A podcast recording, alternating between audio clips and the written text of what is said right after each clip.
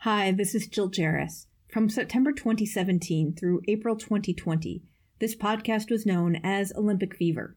We've since changed its name to keep the flame alive, but we're committed to keeping our back catalog available to you. So please keep the name change and this disclaimer in mind as you listen to it. Olympic is a trademark of the United States Olympic and Paralympic Committee, or USOPC. Any use of Olympic in the Olympic Fever podcast is strictly for informational and commentary purposes. The Olympic Fever podcast is not an official podcast of the USOPC. The Olympic Fever podcast is not a sponsor of the USOPC, nor is Olympic Fever associated with or endorsed by the USOPC in any way. The content of Olympic Fever podcast does not reflect the opinions, standards, views, or policies of the USOPC and the USOPC in no way warrants that content featured in Olympic Fever is accurate. Thanks for listening, and now on to the show. Almost every world record from that era has been broken.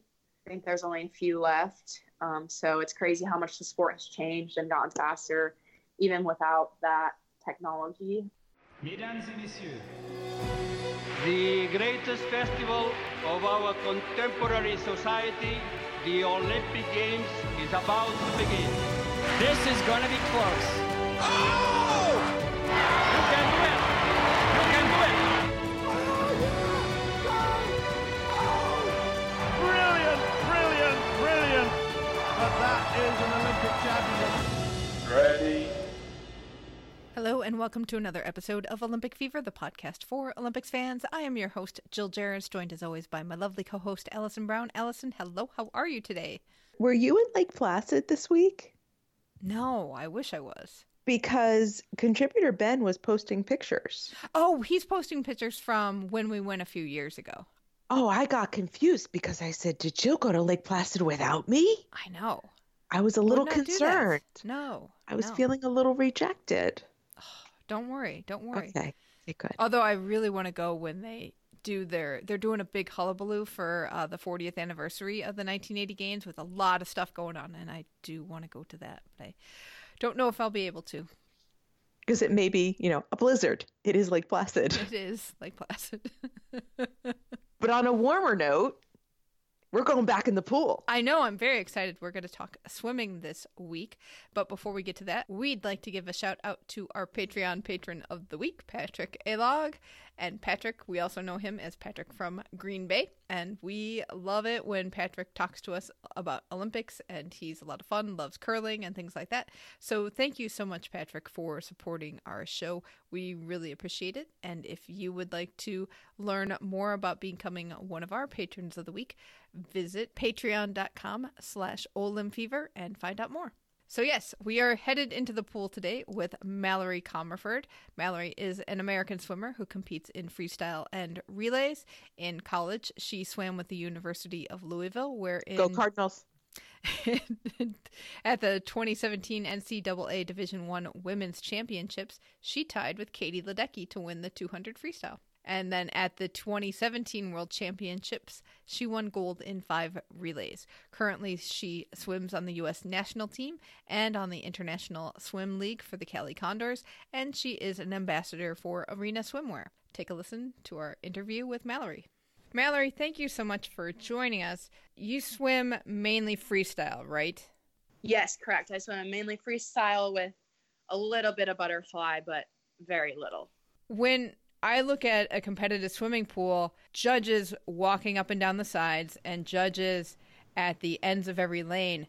What are those judges looking for? In swimming, there's officials that officiate every meet. Um, to be a like qualified meet, as in like the Olympics or Olympic trials, any big meet, even small meets, you're required to have these officials to make the times count. So these officials, for each stroke, there are different rules. Luckily, in freestyle, as in free, you're pretty much allowed to do whatever you want besides touch the bottom of the pool, pull on the lane lines, interfere with another swimmer. Um, so that's mainly what the what they're looking for. In other strokes, there's a lot more rules. Your kicks have to be together. You have to touch with two hands, turn properly, all this stuff. But the biggest thing in freestyle that they're looking for, I guess, is the start and making sure that you are not false starting.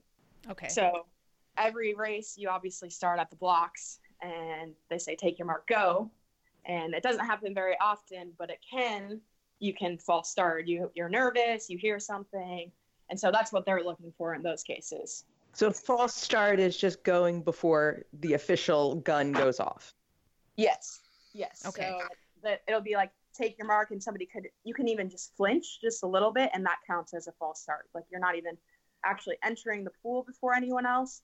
It's probably more of a disadvantage because you're psyching yourself out. But if you technically flinch, that is a disqualification. Oh, wow. And you do you get d- DQ'd right away, the first one, or do you get a second try? No, you so you could swim the race completely and not know that you got disqualified.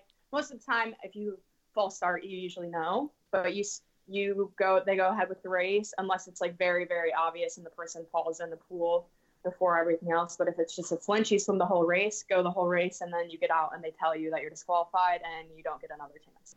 Oh man, that Yeah, would stink. When when was the last time you got DQ'd? I have actually only been DQ'd once in my entire life. Um, luckily, I think it's mainly because I do swim freestyle and not a different stroke. I got disqualified for a false start. I flinched on the blocks, but luckily, I was just racing a 100 yard freestyle, so 50 some seconds, and I was done. So it wasn't like I was swimming for five minutes and then I get out and they tell me. So I've been very fortunate that it's only happened once, but I still remember like the exact race, exact pool, like exactly what happened.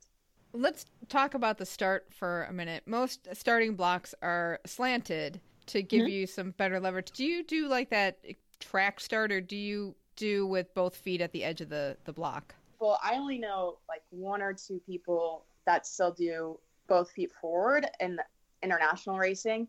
Um, so I do a track start, and they've actually added like a wedge to the block. So there's the block, and there's like a kind of like a wedge on the back to get even more leverage and more push.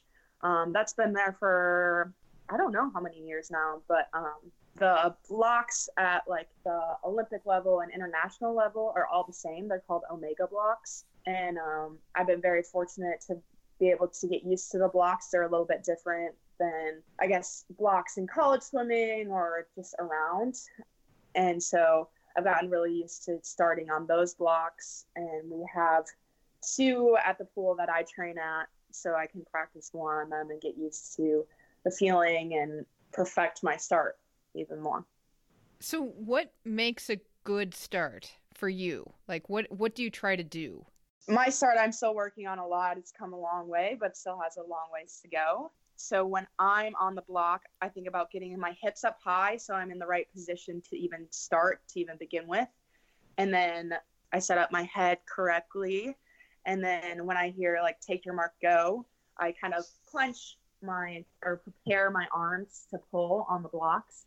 And then through the air, I think about leading with my head and keeping my face forward, and then everything else following. So my goal is to get out as far as possible and as high as possible using my legs and my arms, but then entering as smoothly and as efficiently as possible into the water to we call it like hit the hole into the water so you surge through the water and are moving as as efficiently as possible from the beginning.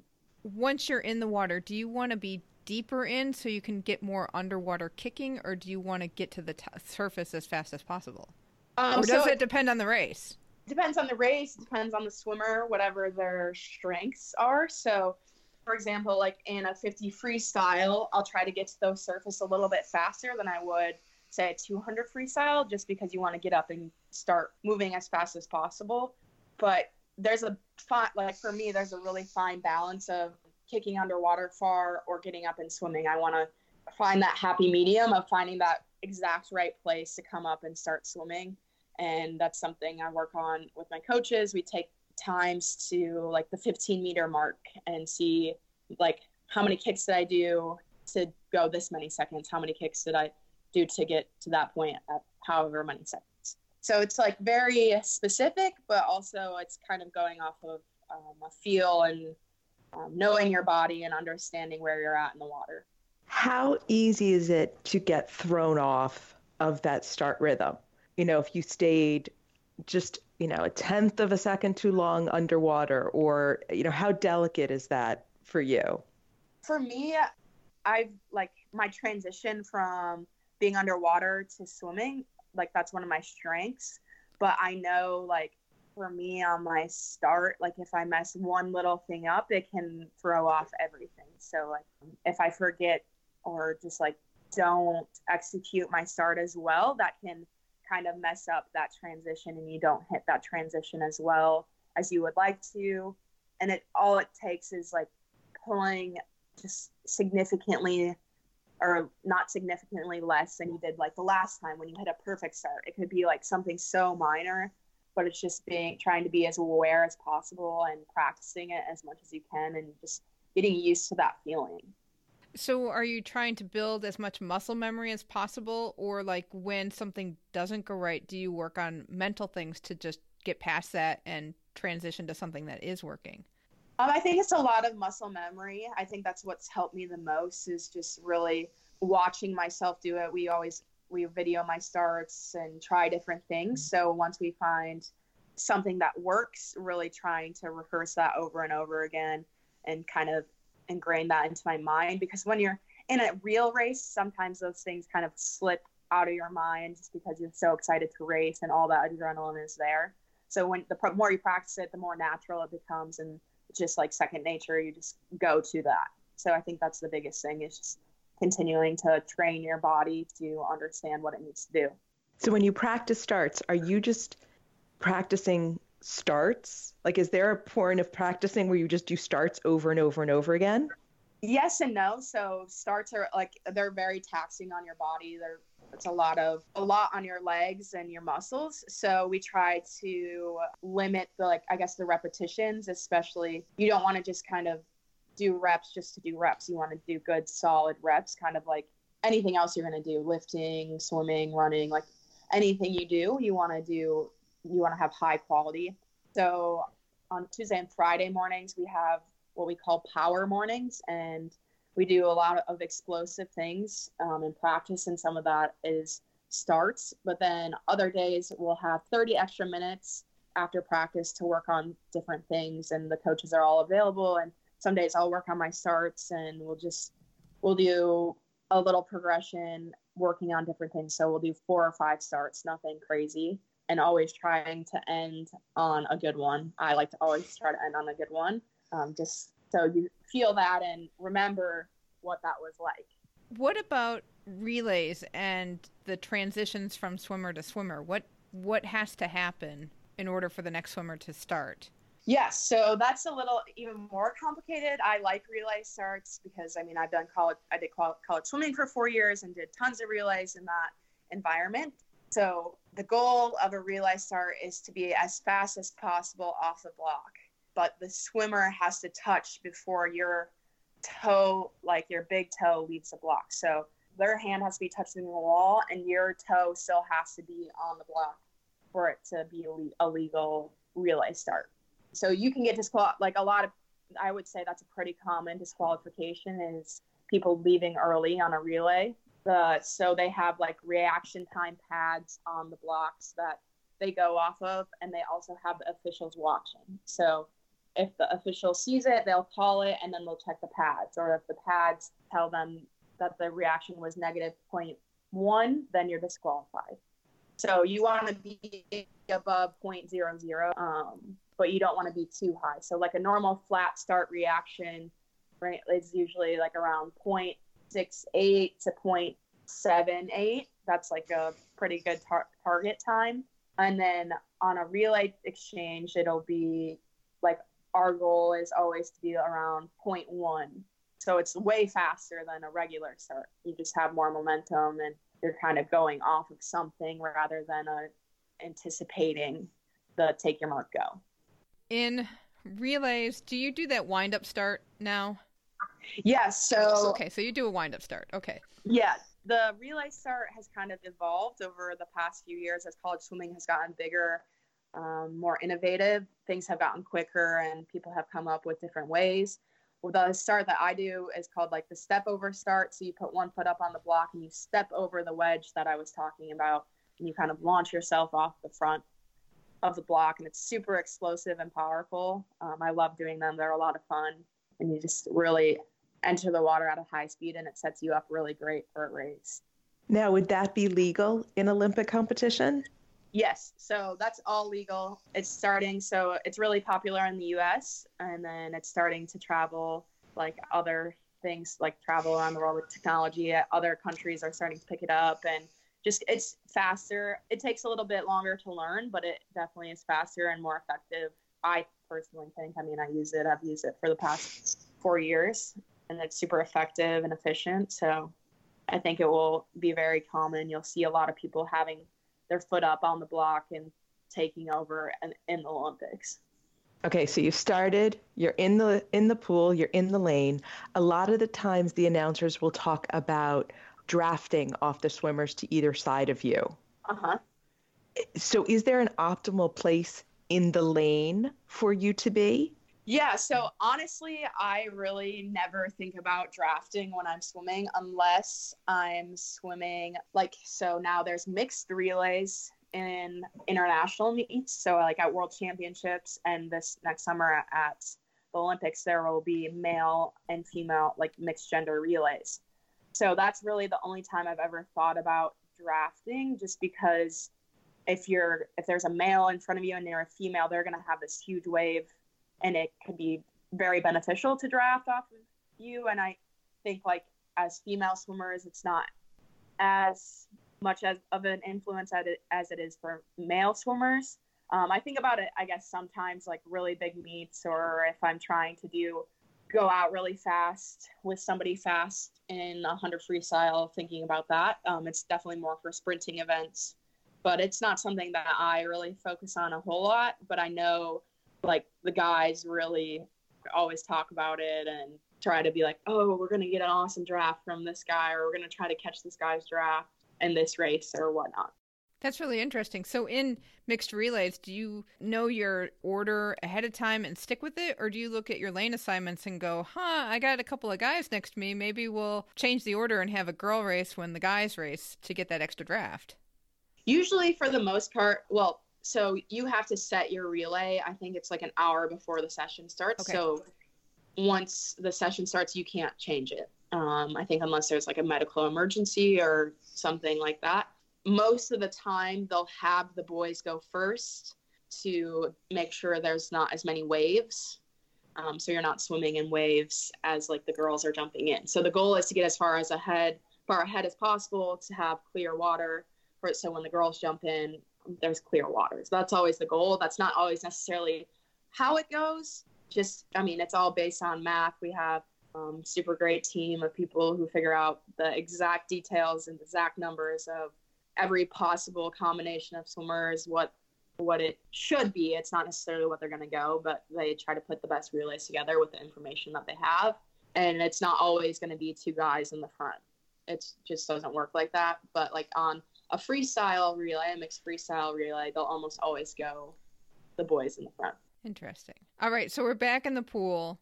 When you're swimming, I- have noticed that when the the race is shorter, like a 50 or 100, the stroke cadence, I guess, or speed and the kick strength seems to be different than like say a 200 or a 500. What's the reason behind that? Just being being able to um, do that kick for that long is it's not necessarily impossible, but um, you just have to be smart and how long you can hold on to that type of kick. So, like in a 50 freestyle, your stroke tempo is going to be a lot faster than your 200 because personally, I can't hold that tempo for 200. I can only hold it for a 50, and same with like the kick. So, in the 200, like when I swimming I'm swimming a 200 freestyle, I have like a kick for each 50 of the race. So I like transition from like a lighter kick into a little bit tighter kick and then into an all out kick at the last 50. So that's like kind of how I imagine swimming the race. But um, for me, like something I'm working on right now is making my kick stronger for the 200 and being having a more consistent kick throughout the race.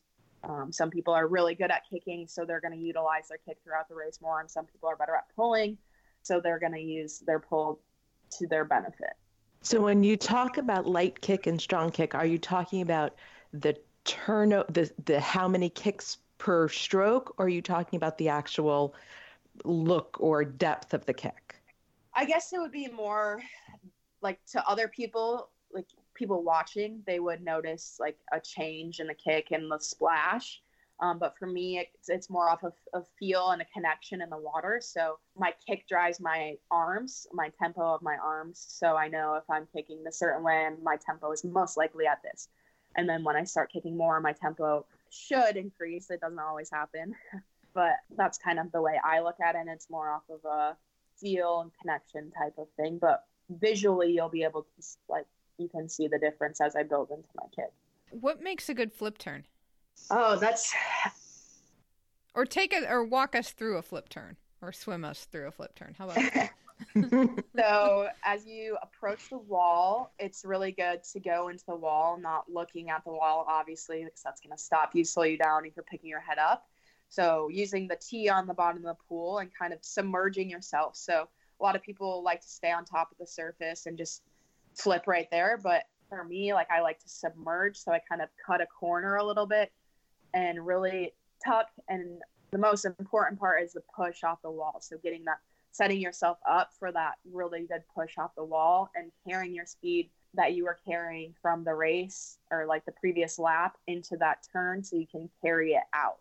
Um, a lot of people think like a turn is a resting point, but it's definitely not. It's a time to kind of re-speed up and find that speed off the wall and transition and carry all your speed that you had from the previous lap into the next one. So for me, it's the push, setting up the push, and then getting into my underwater kicks, and then being able to drive and connect into my my transition of swimming. Okay, and underwater kicks for freestyle, you can do the butterfly kick correct? Yes. Okay. Yeah. So you go into the turn, push off the wall, and then start doing butterfly kicks and then transitioning into freestyle kicks. So another thing they talk about is how long you stay under on that side of it. Yeah. Uh, so uh, you know, did you come up too soon or did you uh-huh. come up not soon enough? So there's a lot of discussion. That do you? Ha- I, I assume you have a preference. Yeah. So um, I love turns. Um, I grew up swimming short course versus long course, so there were more turns, and so I use that to my advantage. And so I like to. I don't stay underwater super long like some people, but I really like to utilize that part of my race and to my advantage, um, and really just use it as a connecting point of my swimming. So I don't stay under like a long time, but definitely use the turns to my advantage. How can you tell when a swimmer is tired? And I don't know if you maybe how do you feel when you think, "Oh gosh, I can't kick it in for the last lap," or something's slipping away from me because that's another thing they talk about on the broadcast is like that last final kick and who's got the the engine still running and who's running out of steam. Yeah, so uh, it depends on the person and how they race. So a lot of people will race at a high tempo, other people will race at a low tempo, slower kick, different kicks. For me personally, when I start, like you can really tell as my hips start dropping from being high in the water to low in the water. And then my tempo just becomes really slow, like I'm moving in slow motion, swimming through mud. So it, it really depends on the person. But for me personally, it just kind of like looks like I'm not moving forward anymore and it depends on the race. Like a 200 butterfly, that's a good one to watch because you can really, really tell those people that are really struggling at the end just because it's so taxing on their bodies and they just start to really fall apart. And it's just more, it's a little more obvious and harder to keep it together in a race like that. Like freestyle, you can fake it a little bit and just keep your stroke connected a little bit better. The butterfly, just can be really tough for some people. So on on race day, you warm up and then you've got heats and finals and what do you do in all that downtime? There seems to be a lot of downtime in swimming. Well, well, even before we go there, can yeah. can we just walk through what it? Because oh, yeah. I'm always so confused as to what happens because I'm I was never a swimmer. I just you know see the finals on TV. Uh-huh. So how does that? How do we get there? Okay, so so I'll take you through like a race day. Okay. So you wake up. I usually um, go eat breakfast, normal pre like I would assume most athletes sports do this. Go eat and then um, get ready to go to the pool. Head to the pool. I'll do like a stretching out of the pool warm up activation. I have like a little routine that I do. And then I'll get in the pool, do a warm up depending on where I'm at in the season, whether it's like a big meet, a smaller meet. I have it's a pretty similar warm up throughout the year, but some things just like are tweaked a little bit depending on how I feel. I'll talk to my coach and add extra or take some off. I'll practice one or two starts and then the meet will start. So like I like to be out of the pool and like relax before my race. I like to dry off, sit down, maybe have some Gatorade, maybe a little snack again um, before I race. And then at bigger meets, you have to put on your racing suit. So that takes a little bit of time. So then you go put on your suit um, and then you get ready. So then at a big meet, um, you'll so this is a prelim, so a prelim swim, um, a big meet, you'll um, go in and they'll like marshal you to your your block and you'll you'll race. And most of the time, a prelim swim, you're either trying to qualify top eight, which qualifies you to the final. If it's like a prelim final event, but like at the Olympics, there will be prelim, semifinals, and finals. So the same with Olympic trials. So at Olympic trials, you swim the prelim and you're trying to get top 16 so you can swim in the semifinal. And then you move to when you move to the semifinal, you'll try to qualify top eight to move to the final. So that's like the prelim is to qualify for the semi or the final. And then if you do that, if once you you race, you see what you get. No matter what, you go then go warm down, talk to your coaches, watch your videos, kind of understand the race, what you can improve on, what you did well, and then go back, nap, eat, get a massage, this do other recovery techniques, whatever you need.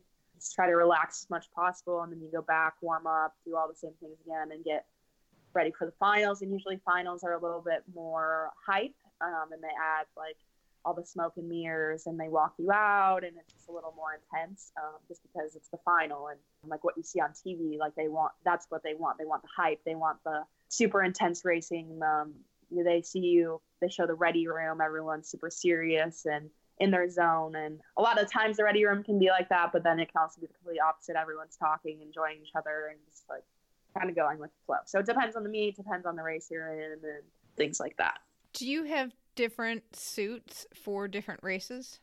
Yes. So um, I'm sponsored by Arena, and so they have um, a few different suits to race in. And so I have, well, last year I had one suit that I would wear for like the 150, and then another suit that I would wear for the 200. Um, but now they just came out with a brand new suit for 2020, which I'm super excited to wear. It's a really awesome suit. It looks so good, and I feel great in it. It fits my body really well, so I'll be racing all my events in that. What makes a good suit? Um, I think it's totally personal preference.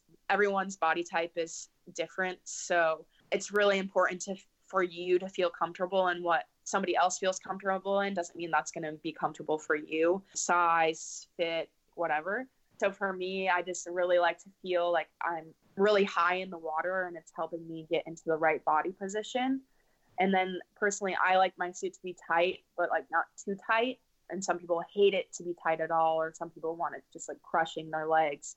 Um, so it's totally personal preference and just kind of getting used to being in, a, in the suit and understanding what makes you feel fast and making sure you can do the start well and the turn well and that it's not cutting off your circulation by the end of the race and that you can clear your lactate after the race and all different stuff. And there's definitely not i mean there's a lot of great suits out there. I love arena and i think it's the best suit but it's totally up to like personal preference and how it fits your body. But a lot of like arena arena offers multiple different suits for people to to be able to have different body types and they understand that everyone is different. So I think that's why it works so well.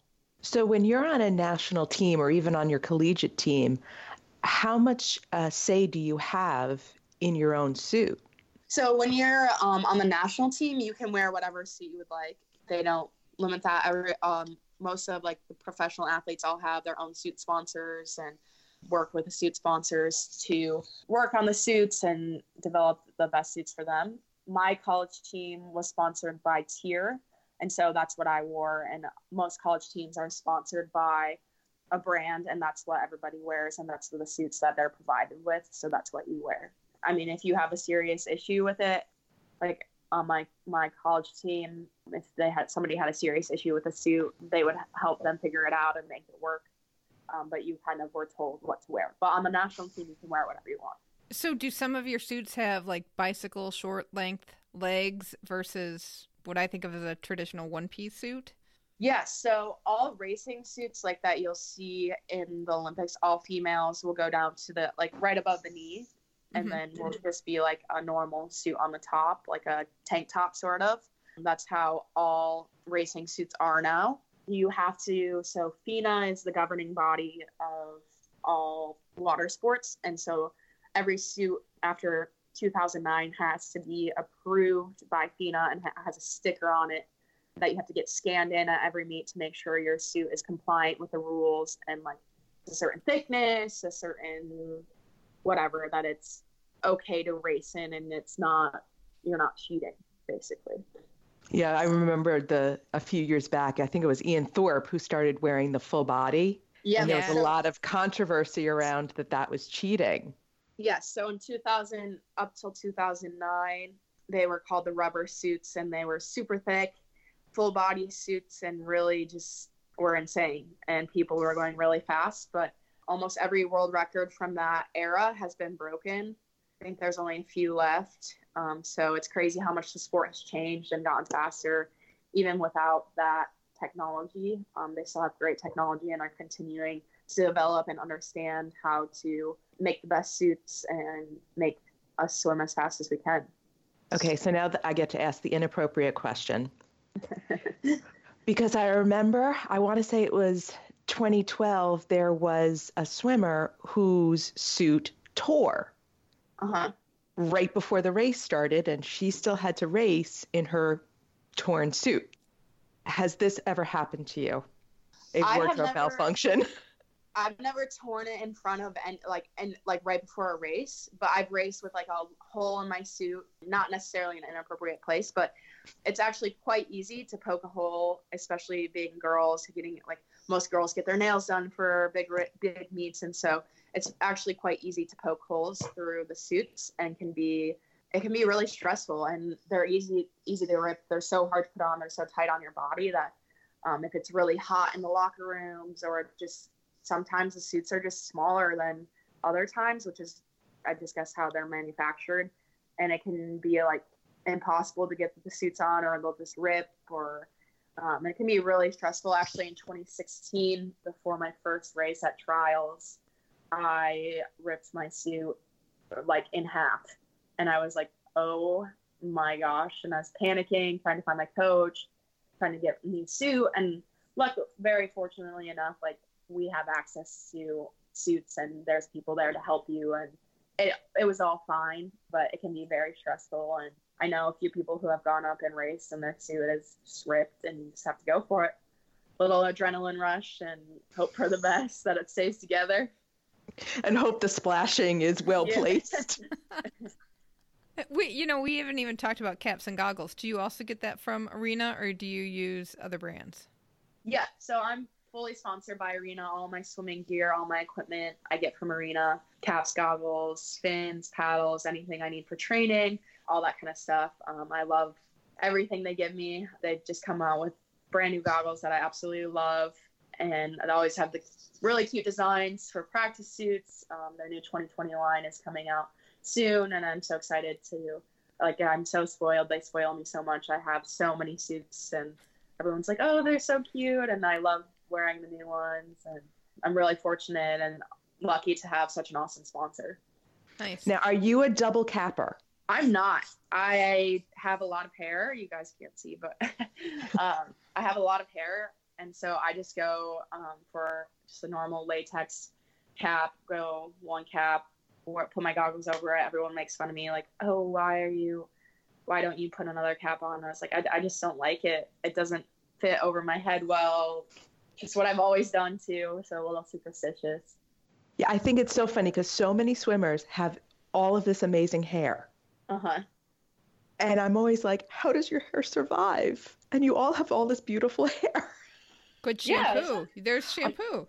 Apparently, but still, I'm just, I'm always amazed. I think my hair has gotten so used to it that it's just like, ah, I have to adapt.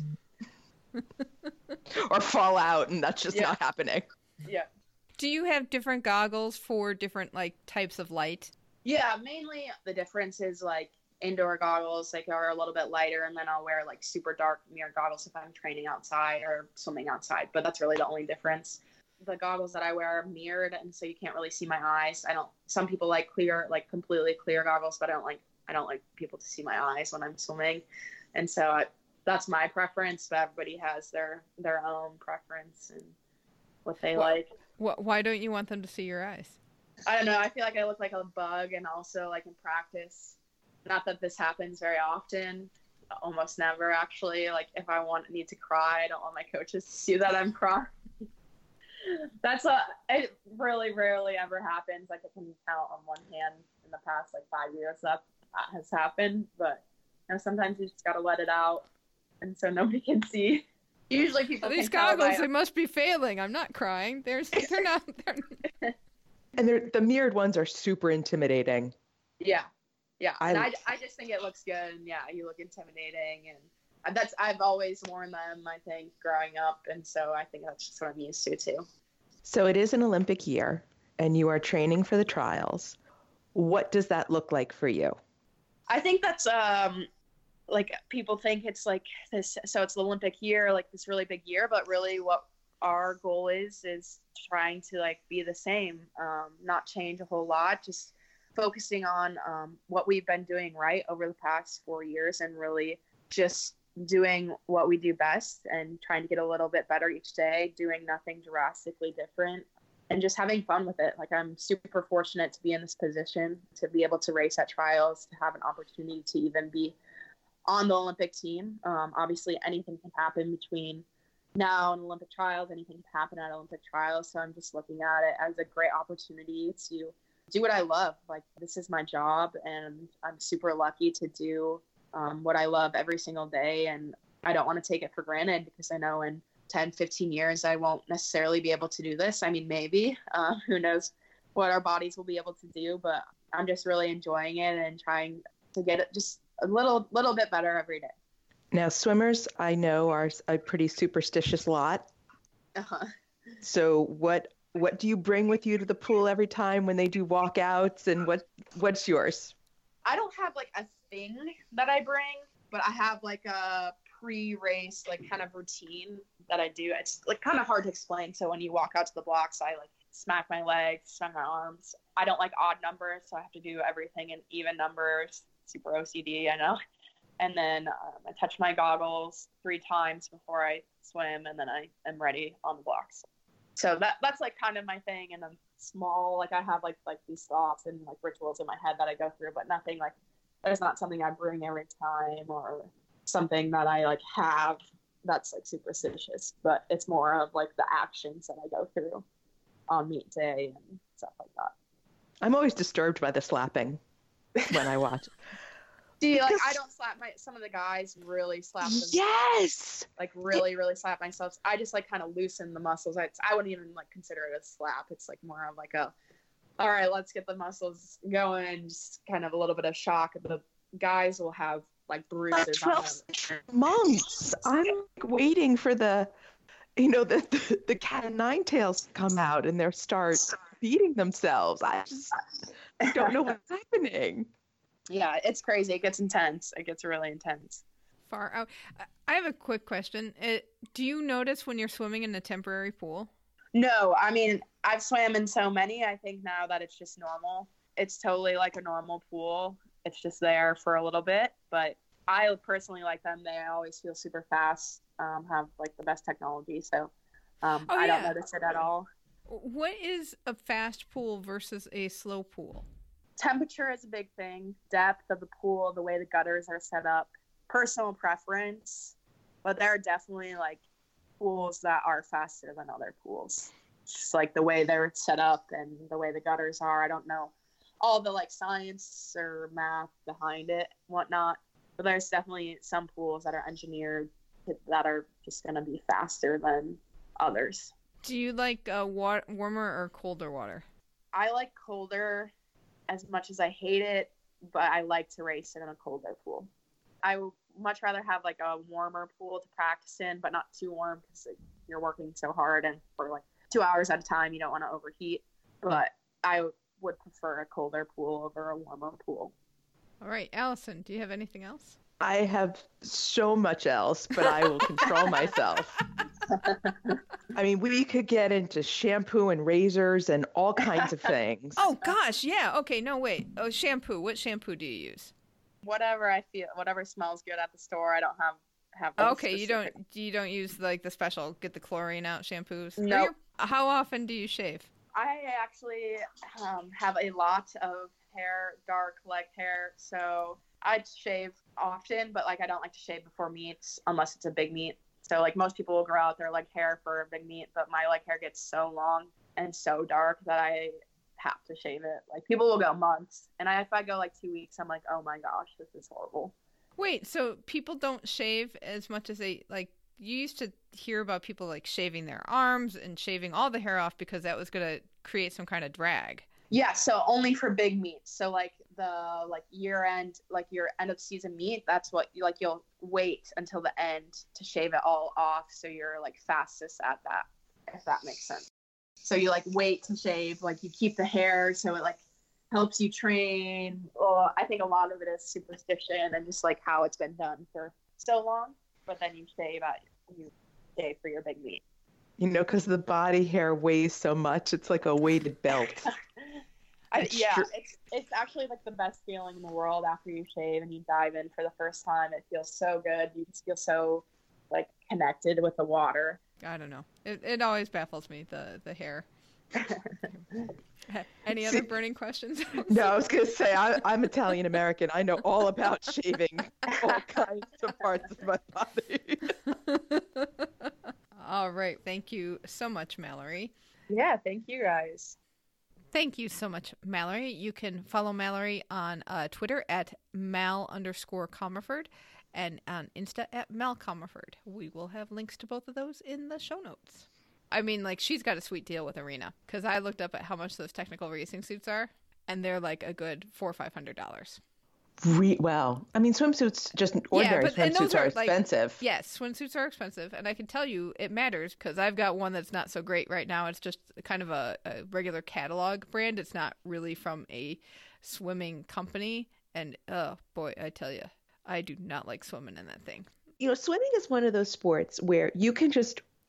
This is a really fun interview for me because you can just watch swimming. The person who mm-hmm. touches the wall first wins. It- Right. It, it, the concept is not hard. You don't really need to understand it. Mm-hmm. And I never did because I can barely swim. And hearing all the technical things, though, of the turns and the takeoffs and the. li- I'm excited to watch it again Oh, good, good, with good. a different with a different eye. It's like you know there's so much more into it. Like when we talked to Dawn Harper Nelson, it's like mm-hmm. you run, you jump, but you know there's so much more to it. So it's great when you can hear what that actually is. Right. And, you know, it, the way she said some stuff too, even though I do swim, still I'll do laps in the pool. You know, I get in my brain that, oh, it's harder to kick hard and fast.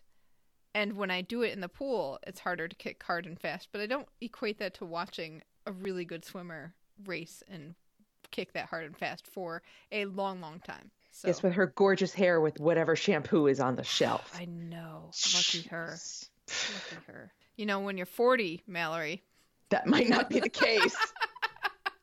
everything sags, including your hair. Just kidding. We don't know. We're not that old yet. Maybe. Not. Uh, But let's move on to our Team Olympic Fever update. Tofu. Our Team Olympic Fever update is where we check in with our past guests, and it's sponsored by PinCollector.com. Pin Collector is the world's largest free online community for Olympic pin collectors that allows you to easily catalog, value, and show off your collection. You can buy, sell, and trade pins on the site, and they have rates that are lower than other online platforms. It's a really great place to go and really understand like an entire catalog or an entire Olympics worth of pins versus going to like an auction site and seeing stuff one off. So it's a really cool place to hang out. I am on there and you should be too. Visit pincollector.com and sign up today. Thanks to our partnership with Pin Collector, we have our very own Olympic Fever pin. Become a Patreon patron or make a one time PayPal donation of $20 and you can get yours. Visit olympfever.com slash support hyphen the hyphen show for more information. So we have good news and we have bad news. We have good news. Well, let's start with the bad news. yes. Sadly, our sport climber, Josh Levin, did not make the Olympics. Yeah, He didn't do so great at nationals, did he? No, no, he did not. And he, I mean, he did great at nationals for himself. And he'd been training really hard and he pushed himself really hard and he performed better than he ever has. Just within the competition, the results didn't match what he had achieved for himself. So that's really sad, but he's happy with what he's achieved and he's ready to start a new chapter. But we hope that doesn't mean that he will forget about us. I know. I would feel unloved. I'm we're excited to see what you do next, Josh, and all the best to you. And then our karate athlete Tom Scott competed at the Karate One Premier League in Paris this past weekend. This was a big qualifier for Tokyo in terms of points, and he unfortunately lost in the first round, which is really sad. So hopefully, I, there should be some few more events to uh, before the Tokyo qualification is all all done. So Tom, we're still rooting for you. You still got time. Can we get to some good news? We can get to some good news. Claire Egan finished sixth in the 15 kilometer individual race at Pokljuka last week, which means she got in, what they say in the flowers. So she's not on the podium, but like the next three get flowers and get part of the uh, honors at the end of the race. And, and, and and that's one of her best finishes. yes, Nice. yeah. And in the world of biathlon, that also means you earn some money. Oh, even better. Yeah, I know. So that's always a good thing too. The rest of the weekend, she was 26th in the mass start, and she and the relay team finished 12th in the 4x7.5 kilometer mixed relay. So that was a good race for her. Yeah, she had a great weekend. That's good because World Championships is coming up, so hopefully that gives her uh, Little a lot- boost. Yeah, a little boost Momentum. that weekend. Yep. Okay. I saw this on Instagram because they had the cutest gender reveal. So triathlete Joe Maloy and his wife Jen announced they're having a baby girl and they hit a golf ball that burst into pink. Oh, yeah, I saw that. That was reveal. so cute. Really cute. And they were very excited. So congratulations to them. That's very exciting. We love Team Olympic Fever babies. Let's move on to our Tokyo 2020 update. Nothing I love better than a technical uniform, and they were released this past week. I think I saw this and immediately tagged you. Oh yeah, because like seriously, whenever I and I remember watching London and and I would just look past the track and field athletes to the technical officials in the background and be like, I want one of those blazers. I really want one. well, now you could get a jaunty scarf. I would prefer the necktie, but the whole ensemble is really cool and it Very sharp it looking. plays off of the uh, squares that are in the logo of Tokyo. So it's a blazer and pants combination. I think they have different length pants, no skirts. So, um, but they're all made for uh, cooling very well as well. So people will not swelter in the heat and humidity of Tokyo. and they have the beautiful jaunty scarf for the ladies where you can, Mm-hmm. you know, mop your brow, I guess, if it gets a little sweaty. But they do sort of have like a Panama hat. Oh yeah, yeah, yeah. Yeah, so it's those the technical officials will be looking mighty sharp in Tokyo. Yes. Uh, speaking of needing to cool off, there has been an issue with some of their cooling plants because Japan has had low snowfall this year and they were planning on using the snow to help cool things during the summer at the Olympics. Oh, so this was part of that plan where they were blowing the yeah, cool you know, air I think you know. I, that's what I thought immediately as well. So the Guardian had the story, and they were going to take the snow and make it into giant mounds, so that fans could cool down before and after sports events, and spectators would be given like sealed bags of snow for to use as cooling packs. So they didn't mention the blowing snow, which I I have a feeling they're not going to do that system because it didn't work so well or sound were- like it there was was so some well. You never know. You never know. But um, that's not one of the situations that they mentioned in this article. So that's um, a little worrisome for Japan and trying to figure out how they're going to keep everyone cool. I'm sorry, little bags of snow sounds like a really dumb idea. Do you think? It does. Because how long are those little sealed bags of snow going to last? I don't know. And I also wonder, well, why don't they make ice packs if they're sealing snow? Why don't they just make ice? Yeah. So I don't know. We'll see what happens. Oh man. I am getting more and more concerned about this heat issue because it just doesn't feel like they've got a handle on it at all. Like, how is this a surprise? I don't think it's a surprise to the Japanese, but I think that the Western media has kind of went, "Oh, wait, what? It's hot? We're fragile. We're we're snowflakes, special snowflakes here."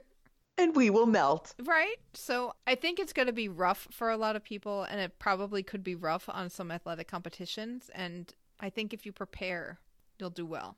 Which reminds me, I have to go start my sauna training because I seriously thought about sitting in the sauna for various lengths of time, working my way up to maybe 10, 15 minutes to see how I do in the heat. But that's Well- just a dry heat, it's not humidity. But We we got to train. got to do something.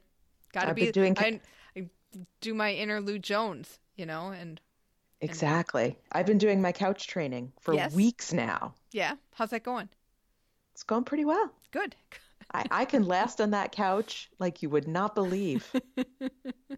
Gracenote Sports has released its forecasted virtual medal table. So Gracenote Sports, it's a Nielsen company, and so one of their products is this virtual medal table that can forecast how many medals will be at the Olympics. And so they have updated with the top they gave the list of whom they believe will be the top 30 medal winning countries in Japan. And they'll tweak this. They believe that the top five will be US, China, Russia, Japan, and Australia. So do they give what these numbers represent? Like do do they have actual individual They do. They say They they, do. think the go- Okay. that the US will win 47 golds, 36 silvers, and 34 bronzes. Oh, yes.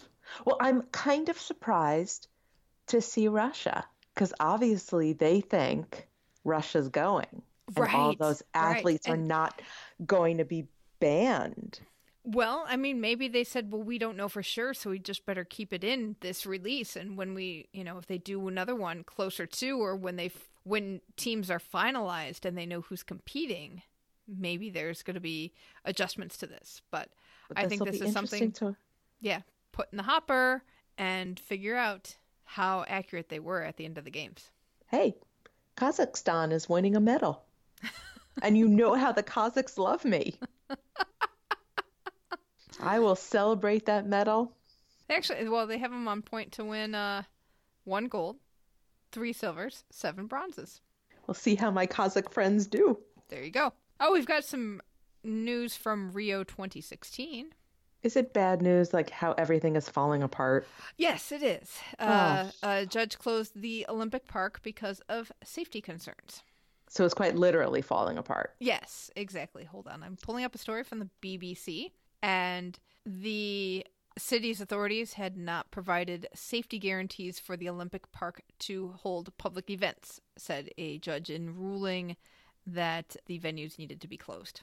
Wow. So poor maintenance. I don't know. It's sad. The this is the Olympic Park that had the velodrome, aquatics and tennis centers, and several arenas. Right now, it's a public park and it hosts.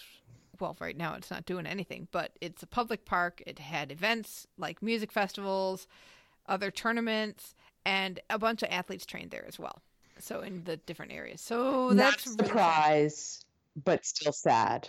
Yes, and always makes me go, IOC. What were you thinking? I know. I mean, I know what they were thinking. They were thinking we want a games in South America. Mm-hmm. And Brazil probably told them, we can give you a great games in South America. Listen to our passion. They were swayed by that passion. I know, and I'm worried that they did that again for 2026.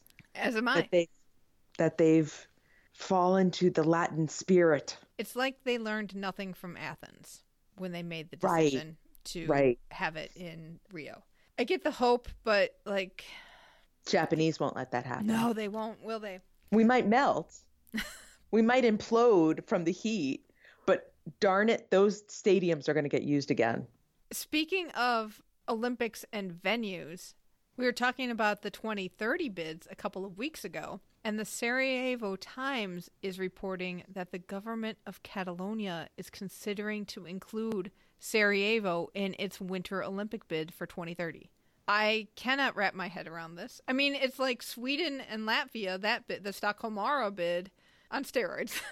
Okay, so I know my grasp of geography is poor, but Sarajevo and Spain are nowhere near each other.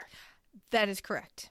And it's not even like a short plane ride. It's probably a few hours. I mean, it's it's better than Paris to Tahiti. but it's not We are in the same continent. it's not it's not Stockholm to Sigulda. How about that? Yeah. I mean, on the one hand, I love the idea of including Sarajevo. hmm That was such a beautiful games, and that city suffered so much. Right. But this is weird. Yeah, I know. I I just don't know the the article does not have much in it. Because it's not like any of the Sarajevo venues would be usable. They were all destroyed.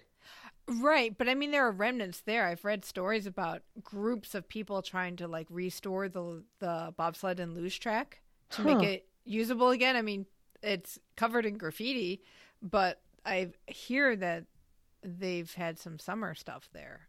Like just been able to do some training or things in the summer. So I don't remember what is left. That's something to look into. I think there is some kind of stadium that's still functional, but I need to do a little bit of research into that.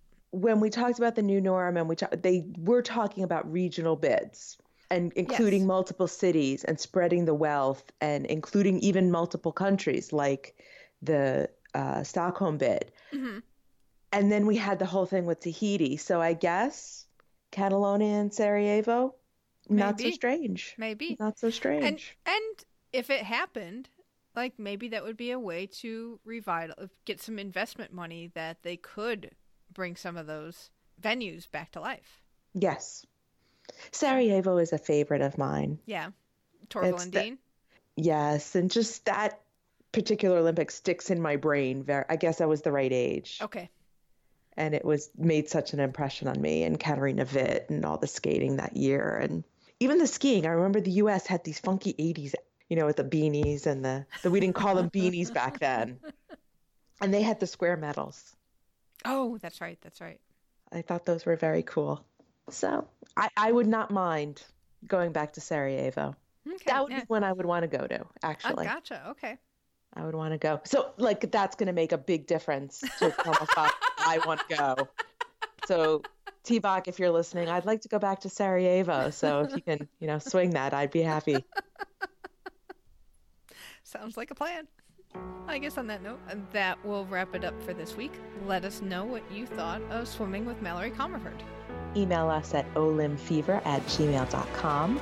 Call our voicemail hotline at 53070-FEVER. We're Olim Fever on Twitter and Insta and Olympic Fever Podcast Group on Facebook. Thank you so much for listening, and until next time, keep the flame alive. I mean, it's all based on math.